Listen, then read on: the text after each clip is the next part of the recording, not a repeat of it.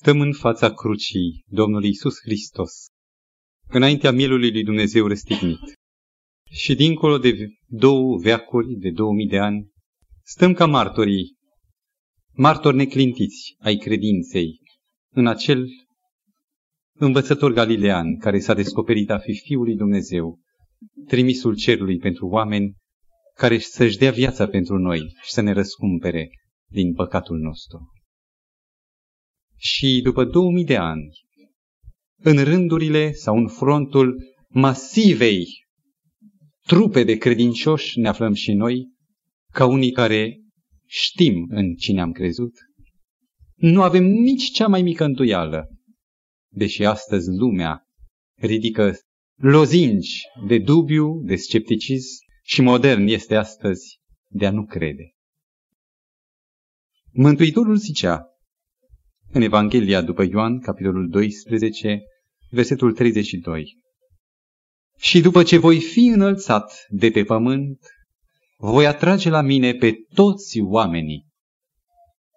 Este uimitor cum filozofii, religii, sisteme, judecăți, martiri, eroi, toți care au făcut vâlvă odată, au apus și peste ei s-a șternut colbul, praful în timp ce după trei ani și jumătate de lucrare umilă, după ce a fost răstignit de ai săi, așa cum a promis după ce mă voi, voi fi înălțat, voi atrage la mine pe toți oamenii și lumea întreagă, care este învrăjbită de culoarea diferită a concepțiilor, a sângelui, a limbii, în ciuda diferențelor și granițelor dintre limbi și neamuri, lumea întreagă privește spre acest unic numitor comun, singurul care ne leagă, care poate să fie regăsit în toate limbile pământului și în inimile oricui, fie om calben, fie negru, fie piele roșie, fie european. Mi-amintesc de un tablou colorat puternic, pe un fundal de cer închis, întunecat, sumbru, se zărea în planul al doilea, profilat puternic, o cruce și pe ea Mântuitorul răstignit. Mântuitorul era în tabloul acesta impresionant, mare, de proporții mari, era cu fața spre privitor, spre cel care examina tabloul. Și începând de la piciorul crucii și până spre capătul tabloului, se cerau valuri, valuri de oameni, fiecare într-o atitudine. Erau unii cu gesturi de dispreț, de ironie, alții în gest de primire și de reverență. Și n-am înțeles ce vrea să spună acest tablou pestriț cu tot felul de personaji. Și am înțeles din ceea ce scria de desubt și înaintea acelei imagini în culori, că toți oamenii, în experiența lor intimă, personală, fie că vor, fie că nu vor, într-o bună zi se întâlnesc cu Domnul Hristos și unii vor lua atitudine pentru, în timp ce alții iau atitudine contra. Și mi amintesc iarăși de textul acela care zicea în Evanghelia după Matei, capitolul 21, versetele 42 și 44, unde Mântuitorul zicea, eu, piatra aceea pe care o lepădat-o zidarii, adică poporul iudeu, cei care aveau datoria să zidească lumina mântuirii pentru toate neamurile. Și iudeii l-au lepădat. Iudeii din acel timp l-au lepădat pe Domnul Hristos. Piatra care a fost lepădată de zidari a ajuns să fie pusă în capul unghiului clădirii, cheia de boltă. Și oricine cade pe această stâncă va fi zdrobit de ea, adică cei care le recunosc și care cad la piciorul crucii zdrobiți de povara propriilor lor păcate, deci cei care vor cădea vor fi zdrobiți, zdrobiți în pocăință, în regret. Și cei care nu vor cădea, ci peste care va cădea stânga aceasta, vor fi spulberați de ea. Cei care resping se vor întâlni în ziua judecății cu atitudinea lor sfidătoare la adresa mâinii iubirii întinse a lui Dumnezeu. Suntem trimiși ca soli ai lui Hristos în lume și ca unii care știm în cine am crezut, suntem chemați să dăm socoteală. Iar astăzi Se ridică trâmba de fum al raționalismului, al atitudinii de respingere a Domnului Hristos. Repetăm ceea ce am spus în introducerile trecute. Nu facem apologie, nu ne apărăm, nici pe el nu-l apărăm. Adevărul nu are nevoie de apărători, ci doar de martori care să prezinte în trupul lor, în experiența vieții lor, un eșantion al părtășiei cu Hristos. Noi nu polemizăm, nu aducem niciun fel de critică, nu răspundem la argumente cu contraargumente. Ceea ce ni se cere nouă e să fim doar lumina lumii, doar să luminăm. Doar să aducem cunoștința, să lumineze, iar oamenii care se vor întâlni cu trăirea noastră vor lua ei înșiși decizie pentru sau contra, după libertatea care Dumnezeu le-a dat-o și lor. Amintiți-vă că ne aflăm într-un tunel al studiului sau a cercetării noastre, din care așteptăm curând să ieșim, trebuie însă să trecem pe aici, și anume în luarea în discuție a diferitelor păreri, a diferitelor atitudini care se iau astăzi, mai ales astăzi în lume, și nu de dragul disputei, repet, ci pentru ca să putem să ne confirmăm că ceea ce credem este adevărul pentru cei care au îndoiel. Și în mod special ca cei care sunt convinși să poată spune și altora, trecem în revistă câteva din luminile care strălucesc astăzi, nu din Evanghelie, ci din istorie în jurul Domnului Isus Hristos. Cu două veacuri înainte s-a ridicat cu multă influență curentul raționalist. Raționalismul, așa este numit, cel care a purtat diferite nume și astăzi are un alt nume, ne interesează ca conținut, nu ca nume nou. Raționalismul a afirmat că datorită faptului că purtăm puterea de discernământ în cutiuța craniului nostru, datorită faptului că putem testa ce e adevăr și ce nu prin rațiune, avem datoria să cercetăm și Biblia și fenomenul creștin tot cu rațiunea. Miracolul nu există, zice rațiunea. Eu nu cunosc decât legile naturii. Cei în Evanghelii resping, zice raționalistul, cel care pune preț doar pe rațiunea lui. Raționalismul a prins treptat, treptat elan și a zidit mai întâi o poziție, a trebuit să o abandoneze, altă poziție, a trebuit să o abandoneze. La ora actuală sunt mai multe poziții disputate fiecare își demască unul altuia slăbiciunea și inconsecvența. Ne recapitulăm câteva din elementele principale. Raționalismul în care s-a înveșmântat necredința a pornit-o pe două făgașuri mari, două direcții mari. Prima direcție se numea aceea a școlii mitologice sau curentului mitologist, în care se zice că Domnul Hristos nici măcar n-a existat. Data trecută ne-am ocupat ceva mai mult de această atitudine.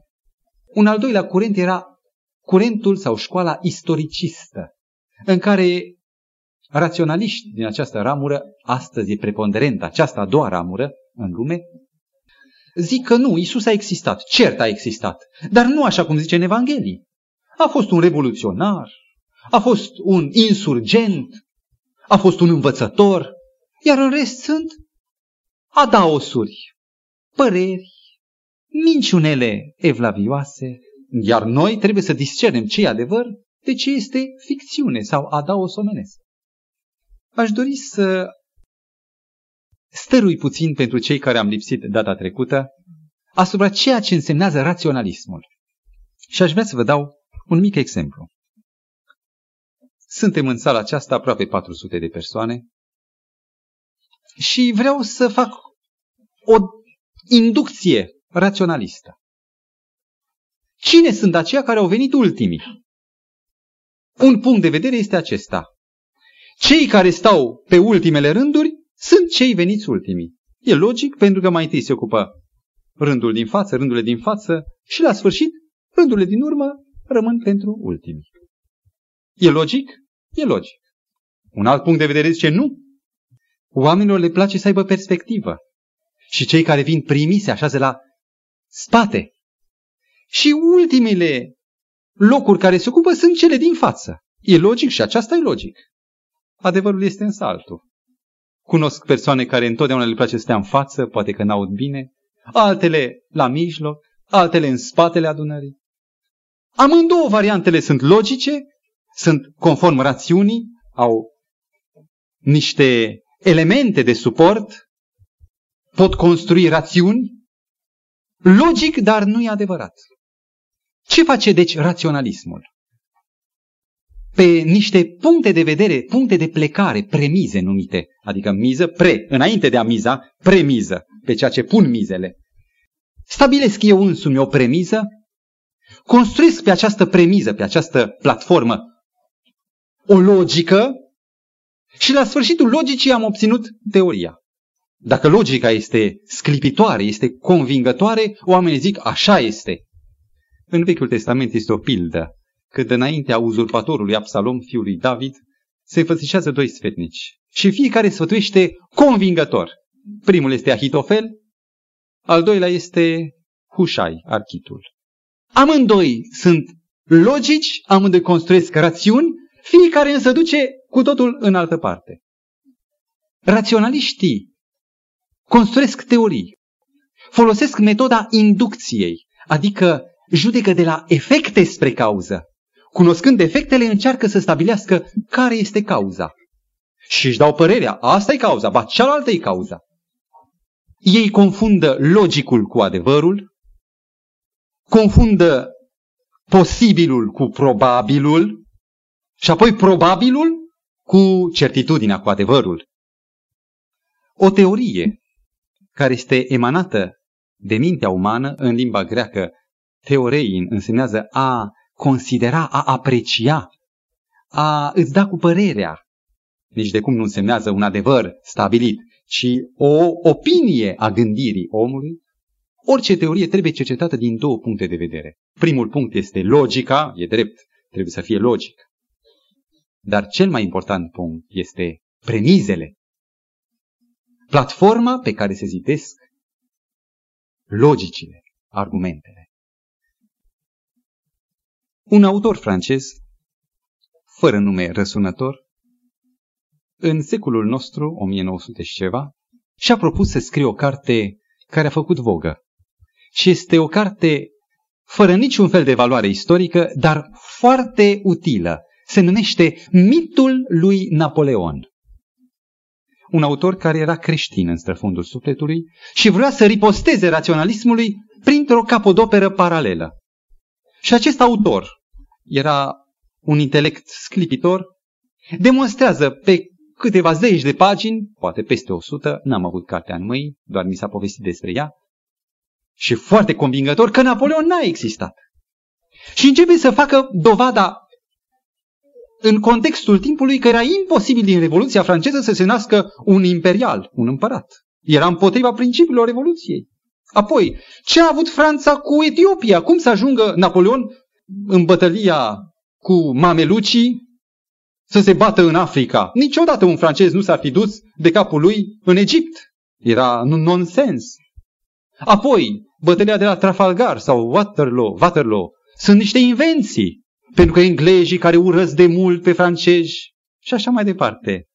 Cum ar fi putut un împărat să evadeze de pe o insulă când el era urmărit de toate puterile lumii de atunci? Este o absurditate. Franța n-a avut atâția bărbați câți au murit. Și așa mai departe, o serie întreagă de argumente, mitul lui Napoleon. Cine citește această carte începe să aibă dubii, oare chiar a existat sau nu Napoleon?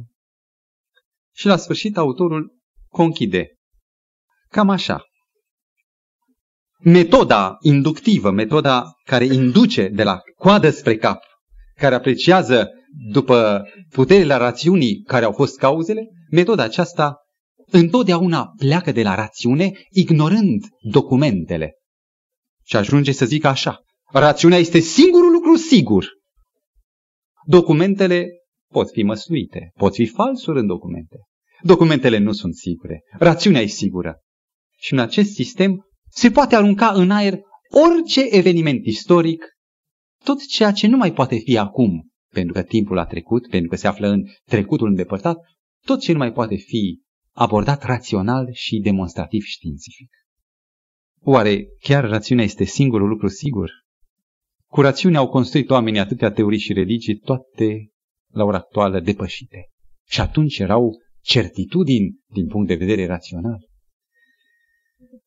Blaise Pascal, am mai spus și altă dată, care erau, e cotat unul din primele trei genii ale lumii. Blaise Pascal, savantul, zicea, rațiunea este flexibilă la orice.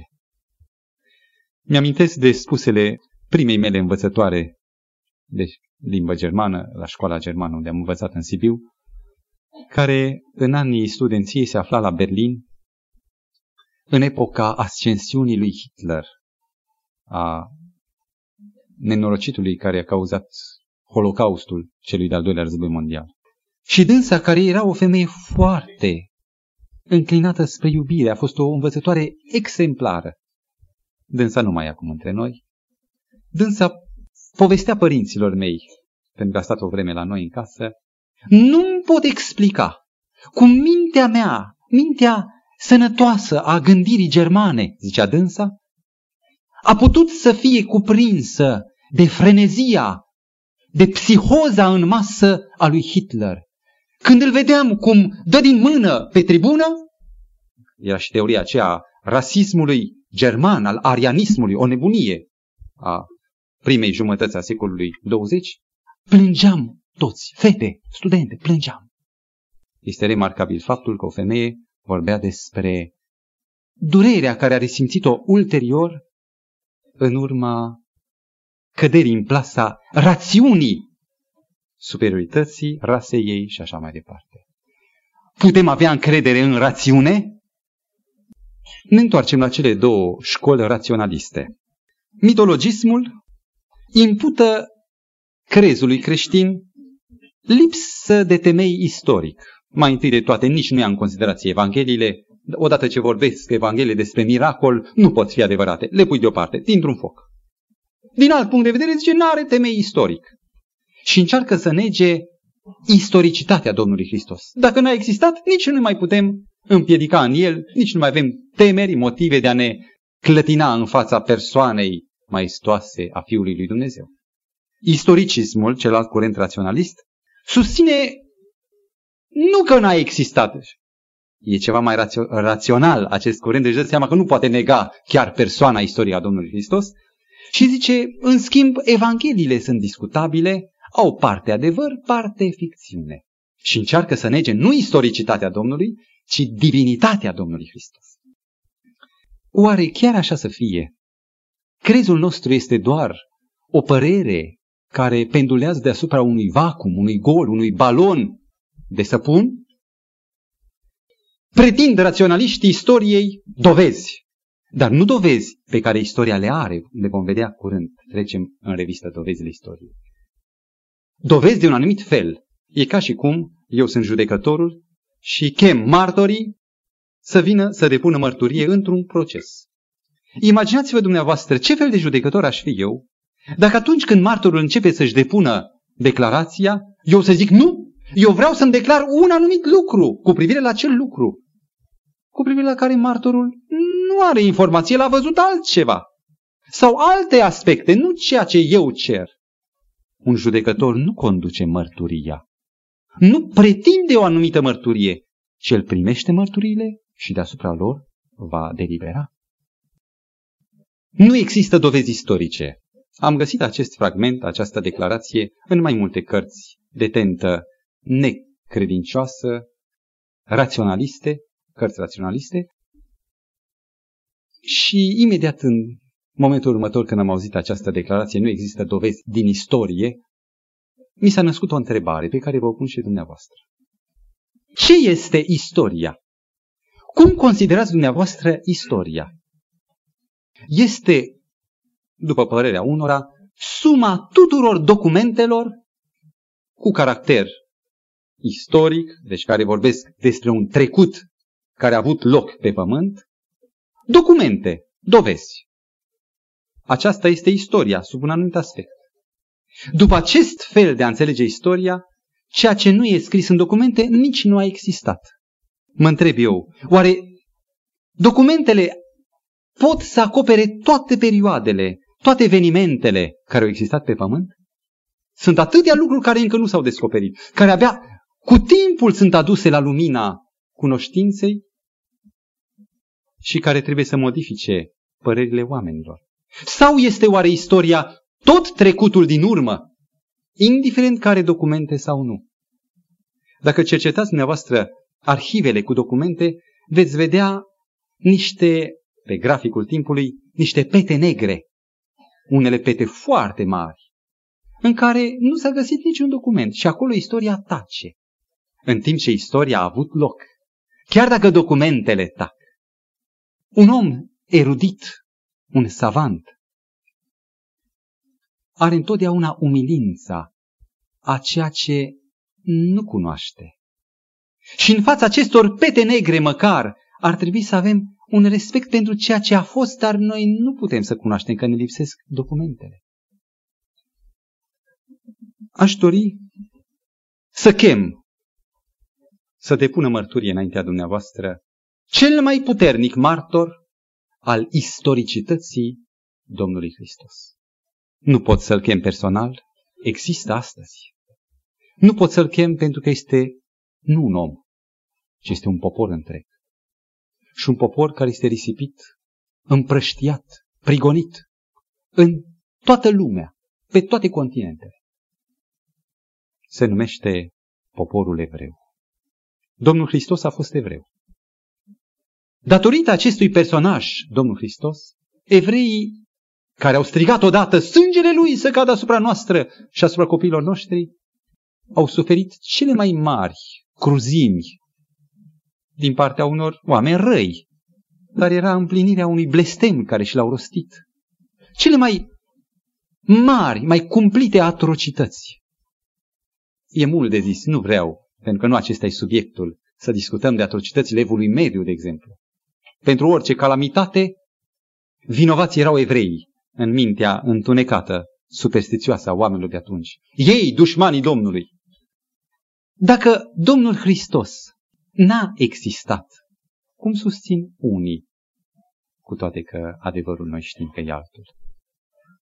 N-ar fi fost cei din tâi care ar fi avut dovezi că totul este un bas din secole următoare. Și interesant este că scrierile iudeilor, mărturia iudeilor secolului I, 2, sunt toate puternic în favoarea existenței Domnului și a minunilor Domnului.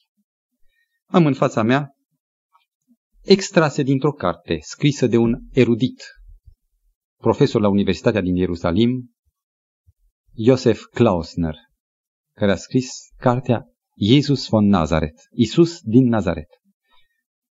Și într-o carte de 3-400 de pagini, sau mai mult, o carte groasă, apărută prin 1930, o carte bogată, ia în discuție toate elementele de controversă în jurul Domnului Hristos. Și aduce, la un moment dat, dovezi din Talmud. Ce este Talmudul? E colecția tuturor învățăturilor, a proverbelor, învățaților rabinici de dinainte de Domnul Hristos, care au fost transmise oral, până prin secolul II, când au început să fie scrise. Talmudul a început să fie scris începând cu secolul II după Domnul Hristos până în secolul 6, 5-6. Și acolo au scris toate învățăturile care au fost transmise, întâmplări și alte lucruri care constituie un tezaur etnic al poporului iudeu. Ei bine, nu puteți să cercetați Talmudul. Au făcut-o ei, învățați iudei. Și învățați iudei, toți au ajuns la concluzia unică. Că în Talmud există dovezi. Apare numele Yeshua, adică Isus, Yeshua din Nazaret, care făcea minuni pentru că îl respinseseră pe Domnul Hristos, nu-l numeau adesea pe nume, ci ziceau acel anumit, cumva ca să nu se spurce folosind numele scump al Domnului Hristos. Acel anumit a zis, n-am venit să stric legea, ci am venit să o împlinesc. Matei 5 cu 17, citate din Evanghelii. La un moment dat se amintește că Imma Shalom, o anumită iudeică, sora lui Gamaliel, vorbește cu un alt învățat, un episod cam prin anul 73 după Domnul Hristos, în care se referă la Isus Nazaret, la ucenici, la învățătura din Evanghelii e remarcabil. Iudeii nu numai că nu contestă minunile Domnului Hristos, nici istoricitatea. iudeii doar nu le pot explica. Și atunci când încearcă să se justifice pentru lepădare, zic, Isus a, a învârtit vrăjitorii. Este singurul fel în care încearcă să iasă basma curată în fața condamnării lui. Nu ignorându-l, ci aruncând asupra lui vina de a fi uzat de proceduri ilicite ale magiei. Și ascultați un fragment din cartea amintită, scrisă de Joseph Klausner.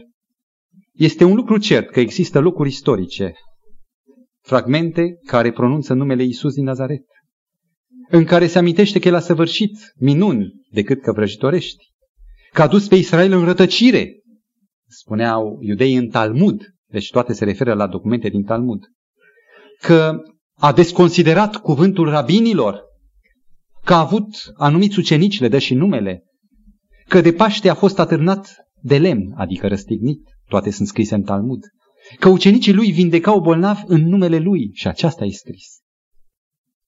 Și atunci, când există aceste dovezi, chiar din partea celora care l-au condamnat, putem spune sau putem trece cu vederea proba talmudică a istoricității Domnului Hristos? Asta încă este puțin. Lăsăm la o parte mărturia Talmudului. Există documente istorice de toată greutatea. Aș aminti în ordine, după dimensiunile citărilor despre Domnul Hristos, patru istorici, chiar dacă primul este contestat, îl amintesc și pe acesta, și pe ceilalți, cu citatele lor care sunt la ora actuală, zicea Zenon Kozidovski, în cartea Povestiri Evanghelice, Povestirile Evangeliștilor, că toate acestea au caracter istoric valid, sunt autentice, nu sunt mistificări. Primul istoric care relatează pe larg despre Domnul Hristos, chiar dacă ziceam că e contestat de unii, este Iosif ben Matitiahu Hakohen, numele lui complet, numit ulterior Iosif Flavius. După numele împăraților a lui Vespasian, a lui Titus și a casei Flavinilor, pe lângă care s-a alipit și din respect pentru care și-a luat numele lor. Cine a fost acest Iosif Flavius? În Marea Enciclopedie la rus putem găsi următoarele. Un intelectual al vremii din Palestina, foarte inteligent, dar foarte lăudăros, un intrigant abil, care nu odată sunt dovezi că a înlocuit documente reale, autentice, cu retorica lui bogată, vorbărie. A urmărit în toată viața sa interesele sale personale. Era deci iudeu. În timpul războiului iudeu-roman, care a început în anii 68 după Domnul Hristos până în 70 a căzut Ierusalimul, el a fost unul din cei trei com- mari comandanți ai rezistenței iudaice.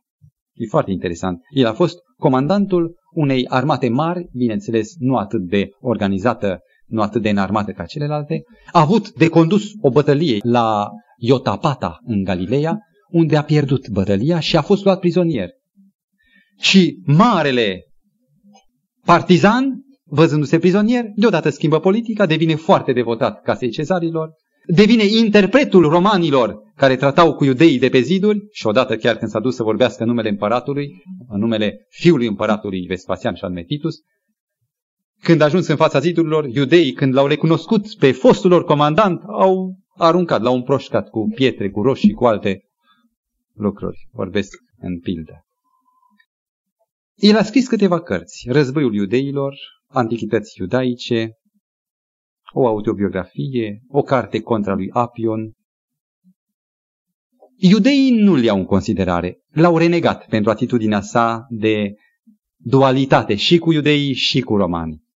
În cărțile sale încearcă să redea istoricitatea poporului iudeu într-un mod plăcut stăpânilor lui noi. Care sunt fragmentele din Iosif Flavius deci care s-a născut cam aproximativ în jurul anului morții Domnului Hristos și a trăit cam până la sfârșitul veacului întâi. Aș vrea să vă citesc fragmentele. În Antichități iudaice, cartea 18 capitolul 3, paragraful 3, stă scris. În acel timp trăia Isus, un om înțelept, dacă poate fi numit om, căci a făcut lucruri minunate și era învățător al oamenilor care primesc bucuros adevărul. El a atras la sine mulți iudei, precum și mulți greci. El era Mesia. Și când Pilat, după pâra celor mai aleși bărbații ai noștri, îl osândi la moarte pe cruce, cei care îl iubiseră de la început nu se lepădară de el, căci a treia zi li se arătă din nou viu, conform cu cele ce profeții inspirați pe acestea și nenumărate alte lucruri minunate le preziseră despre el. Și încă până acum dăinuie ramura creștinilor care își trag numele de la el. Este un fragment uimitor și pentru că este prea uimitor, mulți zic, a, l-au băgat, l-au scris creștinii după aceea. Un iudeu putea să scrie așa despre dușmanul neamului? E discutabil dacă e sau nu adevărat. Nu-i treaba mea. Dar sunt și alte locuri în care el vorbește despre Ioan Botezătorul în acest fel. În Cartea 18, capitolul 5, cu paragraful 2. Ioan Botezătorul a vestit venirea lui Mesia. Era un om nobil care îndemna pe iudei să trăiască desăvârșirea, în timp ce le cerea ca să fie drepți unul cu altul și smeriți față de Dumnezeu și așa să vină la botez. Seamănă tonalitatea și într-un caz și într-altul și nu prea suna interpolare, a fals ulterior. Este un al treilea loc în Iosif Flavius, Cartea 20, capitolul 9, cu paragraful 1. Și anume că prin jurul anului 62, tălmăcită în limba noastră, Annas ben Annas, marele preot, s-a străduit să-l condamne la moarte prin împroșcare cu pietre pe Iacob, fratele lui Isus, cel care a fost numit Mesia. Chiar dacă numai acest fragment ar fi autentic, un istoric atent al poporului iudeu recunoaște că a fost Isus, a fost numit de el sau de alții Mesia, creștinismul a existat în timpul său, că s-au străduit marii preoți să-l nimicească. Deși, vedem istoria, n-au reușit. Îl lăsăm pe acesta la o parte. Se poate discuta mult despre Flavius, un uh, evreu, și anume Ruben Moses, convertit la creștinism, îi scrie lui Iosif Klausner o replică, anti-Klausner, sau Evreii și Isus din Nazaret. Nu Isus din Nazaret, Evreii și Isus din Nazaret, o broșură în care ia în discuție chiar acest fragment din uh, Iosif Flavius și demonstrează că poate fi autentic. Pentru că acest uh, Flavius a avut un caracter foarte duplicitar, cu multe fațete și s-ar putea ca el însuși să fi fost convins, a văzut și dărâmarea Ierusalimului, că într-adevăr el a fost Mesia și să fi strecurat la un moment dat în duplicitatea caracterului său și această recunoaștere, cu toate că era iudeu și fariseu. Am însă un alt document. A apărut în editura științifică o am cartea în mână, scrie mare numele autorului Tacitus. Mai exact, Cornelius Tacitus. Bărbatul acesta a trăit în ultima parte a secolului I și a trăit până prin 120 după Domnul Hristos. Deci, la cumpăna dintre veacul I și veacul al doilea. Prin anul 115 scrie anale sau istoria Romei. Și în cartea treia, în respectiva carte apărută în 1964, la pagina 555, ușor de reținut, se află un fragment pe care atunci când l-am descoperit, am simțit că și ultimele temeri sunt vânturate, s-au dus. Eram necreștin la data când am găsit cartea aceasta. Aș vrea să vă citesc din Anale, care este a treia sa carte, capitolul 15, paragraful 44. E vorba de incendierea Romei și de încercarea lui Nero de a scăpa de opinia vulgului care îl bănuia pe el ca incendiatorul.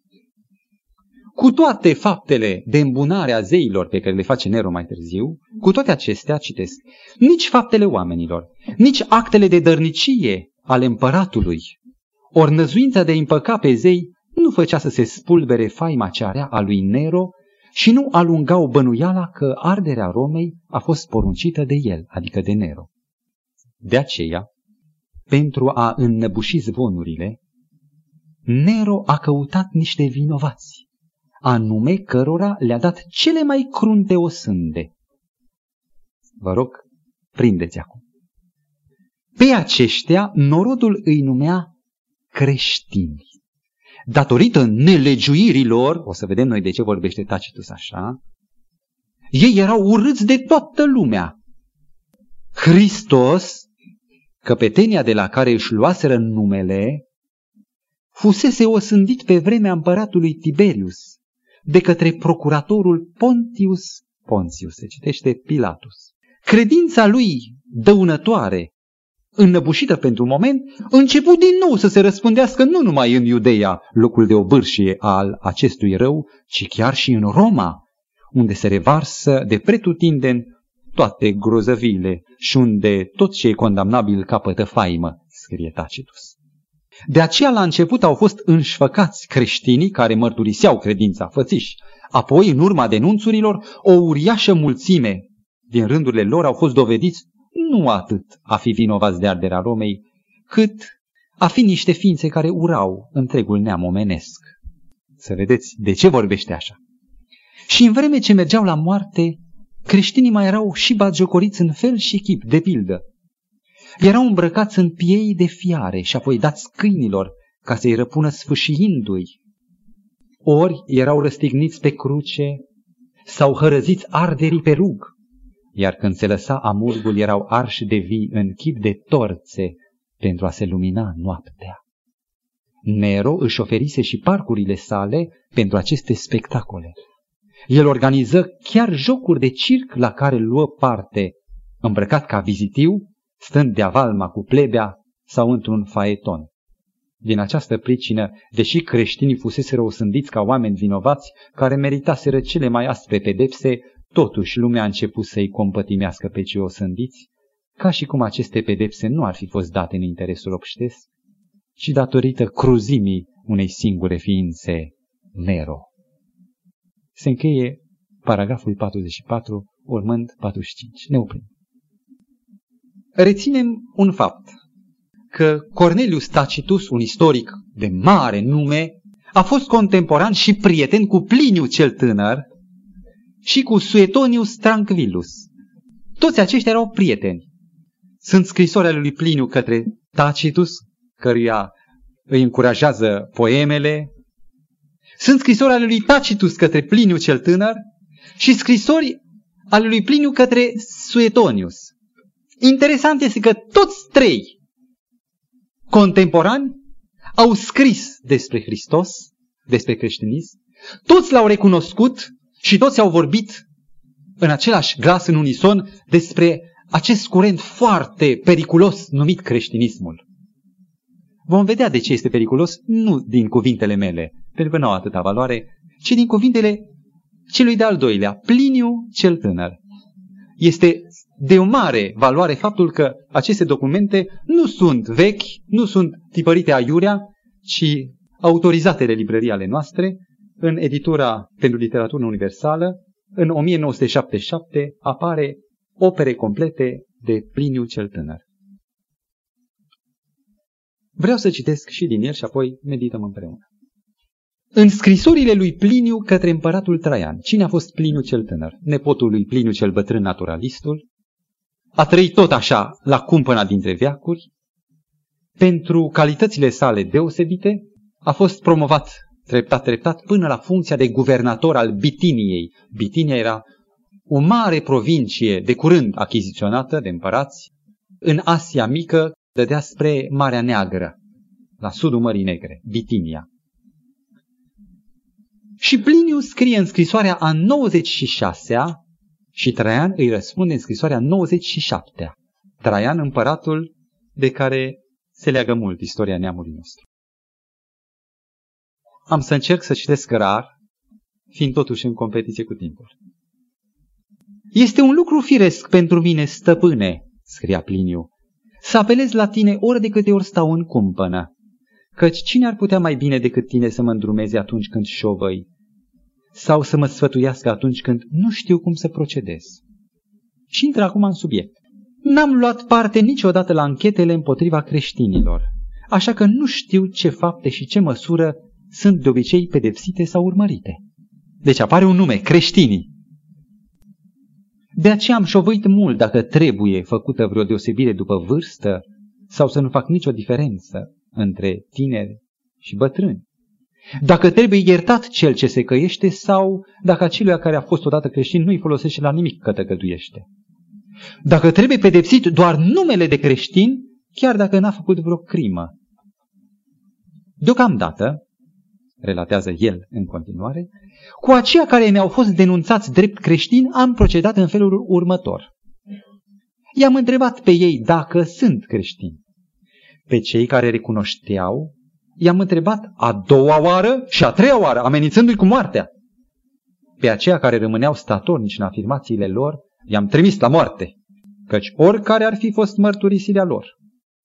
Nu m-am îndoit o clipă că trebuie pedepsită măcar încăpățânarea și îndărătnicia, care este neclintită. Au fost unii cuprinși de aceeași nebunie, pe care, fiindcă erau cetățeni romani, i-am notat ca să-i trimit la Roma. Curând, însuși faptul că erau urmăriți, cum se întâmplă de obicei, a dus la mulțimea crimelor și au apărut cazuri diferite. A fost difuzată o scrisoare anonimă cuprinzând numele multor persoane celor care negau că sunt sau că au fost creștini, invocând zeii după formula rostită de mine și aducând ofrande cu vin și tămâie, statui tale împărate. Aceasta era ceea ce nu vreau să facă ei, creștinii, pentru care erau socotiți criminali și împotriva tuturor.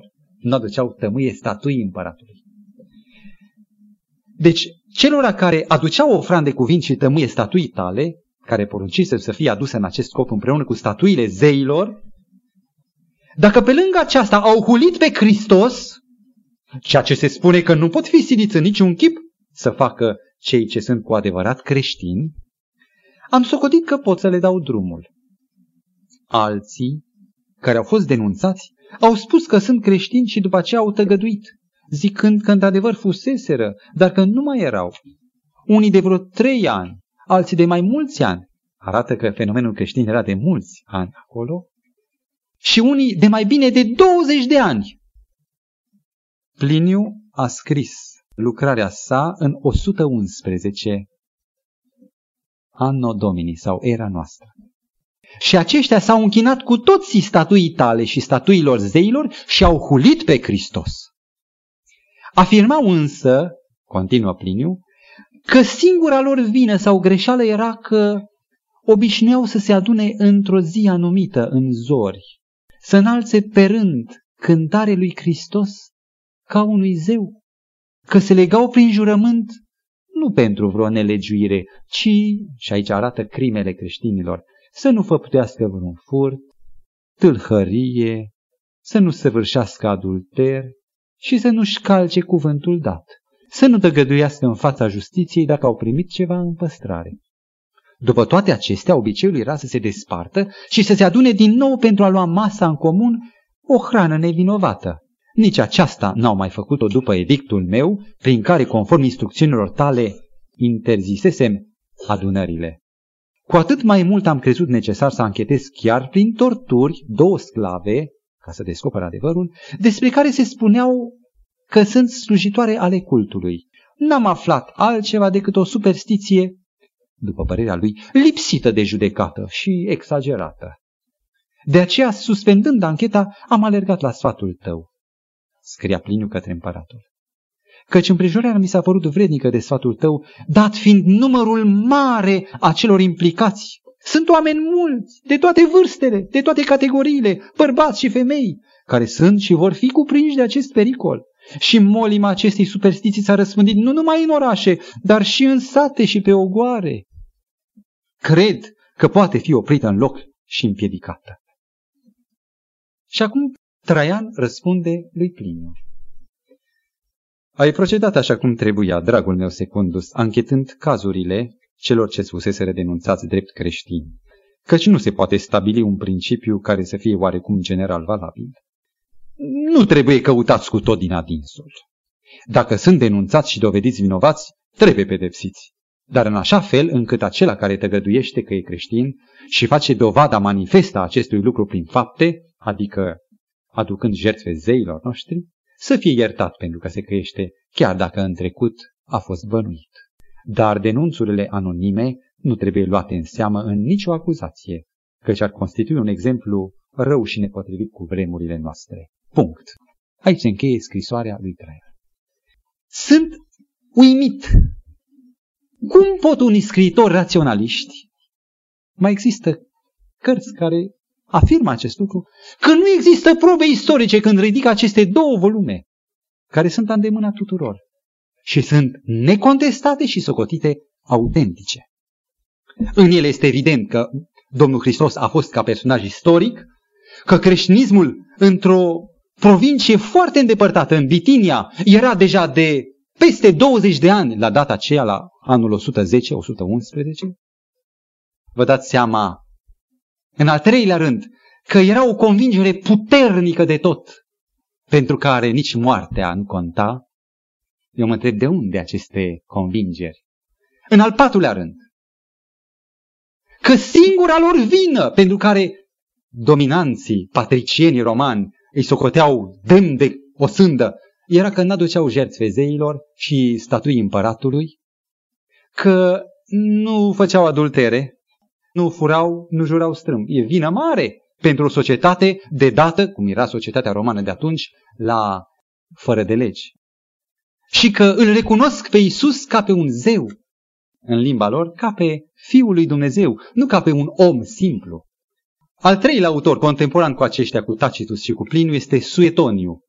El are un singur fragment foarte scurt, cartea n-a apărut în edițiile mai noi, se află la Biblioteca Centrală de Stat și poate fi consultată, în cartea Viețile celor 12 împărați, în uh, istoria vieții lui Claudiu, împăratul de după Caligula, care a domnit începând din 41 până în anul 54 al erei noastre, în uh, capitolul 25, cu paragraful 4, scrie Iudeii care din pricina lui Crestus făceau multă gălăgie în Roma, împăratul Claudiu i-a izgonit din cetate. El scrie tot așa în jurul anului 100 și este o dovadă, o atestare istorică că în Roma, înainte de a ajunge Pavel acolo, deci în timpul până în 54, Pavel a ajuns după aceea, în 60-62, prima dată, deci cu mult înainte de Pavel exista o mișcare care se grupase în jurul numelui Crestus, e latinizatul lui Christus. Christos Crestus. Și anume iudeii, pentru că primii creștini au fost iudeo-creștini. Mă opresc aici, ca să ajung la un punct foarte și scurt. Nu există dovezi istorice. Fac abstracție de aceste cărți care vi le-am prezentat și de orice dovadă. Și mă gândesc numai la cea mai puternică dovadă istorică, și anume chiar istoricitatea fenomenului creștinismului. Cum a apărut creștinismul? Unde a apărut? Dacă ar fi apărut în secolul 3-4, când Roma era un imperiu decadent, când nu mai era nici împărat, nici senat, nimic, când nu mai exista pintenul de fier roman, aș fi zis, da, în decădere s-au agățat de un crez oarecare. Dar atunci, înainte de a începe epoca de aur a principatului, înainte de Traian, în timpul lui Traian, Roma a ajuns la cele mai extinse ținuturi. Imperiul Roman era cel mai în expansiune atunci când exista o artă înfloritoare. Când existau libertăți civile din ce în ce mai mari, sclavii erau eliberați, numiți liberți, aveau din ce în ce mai mare eh, libertate. Când era o religie a voluptăților și a senzualității, pe care o justificau romanii în înșiși zeilor. Atunci când religia aceasta a voluptății, politeismul păcătos, se deschidea pentru o majoritate, când erau convinși de superioritatea lor, a Romei, când era epoca materialismului practic trăit, o religie care vestea umilința în loc de voluptate, penitența, o religie cu totul curată și sfântă, în care era doar castitate și ură pentru păcat. Cum a putut să se impună contra a tot ce există? Și cu atât mai mult cu cât cerea o atitudine decisivă. O paranteză, Tiberiu, cel care a osândit la moarte, în timpul său a fost osândit la moarte Domnul Hristos, la un moment dat convoacă senatul, parlamentul, ca să delibereze ce sos să prepare pentru pește. Pentru peștele care vrea să-l mânce, ce sos să-i facă? Și cheamă Tiberiu parlamentul. Și senatorii, foarte subordonați, își dau cu părerea în înaltă adunare asupra sosului mai acru sau mai dulce. Atunci când nu exista personalitate și când era foarte simplu să n-ai o atitudine, o ținută, atunci să fii creștin când toate acestea erau risc și puneau viața în joc. Și creștinismul se naște vulcanic, ca o erupție. Atacă toate nivelele. Și în anul 96, nepotul împăratului, pe nume Clemens Vespasian, este dat la moarte pentru un ghilimele ateism, adică nu mai aducea zeilor ofrande, ci devenise creștin, un fiu al împăraților Vespasian. Acesta este creștinismul. Chiar faptul că a apărut în cea mai de vârf clipa a istoriei Imperiului Roman și a câștigat și până astăzi, e ca un fluiu care se mărește, este suficient ca să reducă orice discuție. Iar eu smerit să-mi pun mâna la gură, cam îndrăznit, să mă gândesc sau să pronunț ceva de îndoială. Și zdrobit plecat în fața crucii acelui răstignit, în timp ce lumea poate că va agita mâinile și pumnii spre el, să mă plec smerit, să cad zdrobit pe stâncă, să mărturisesc cu adevărat. Acesta este Fiul lui Dumnezeu. Vă invit, stimați ascultători. De data viitoare vom lăsa o parte, tunel ziceam, o parte nu atât de spirituală a cercetării noastre. Și ne vom îndrepta spre o mărturie mult mai frumoasă, Evangheliile, despre care tot raționaliștii vorbesc și contestă. Și cu ajutorul lui Dumnezeu să descoperim treptat, treptat, nu numai ceea ce istoricii ne oferă, ci ceea ce cuvântul lui Dumnezeu ne-a descoperit ca fiind indicatorul spre viață veșnică, spre împărăția sa, spre care tu și cu mine suntem invitați. Facă Domnul să primim chemarea sa. Amin.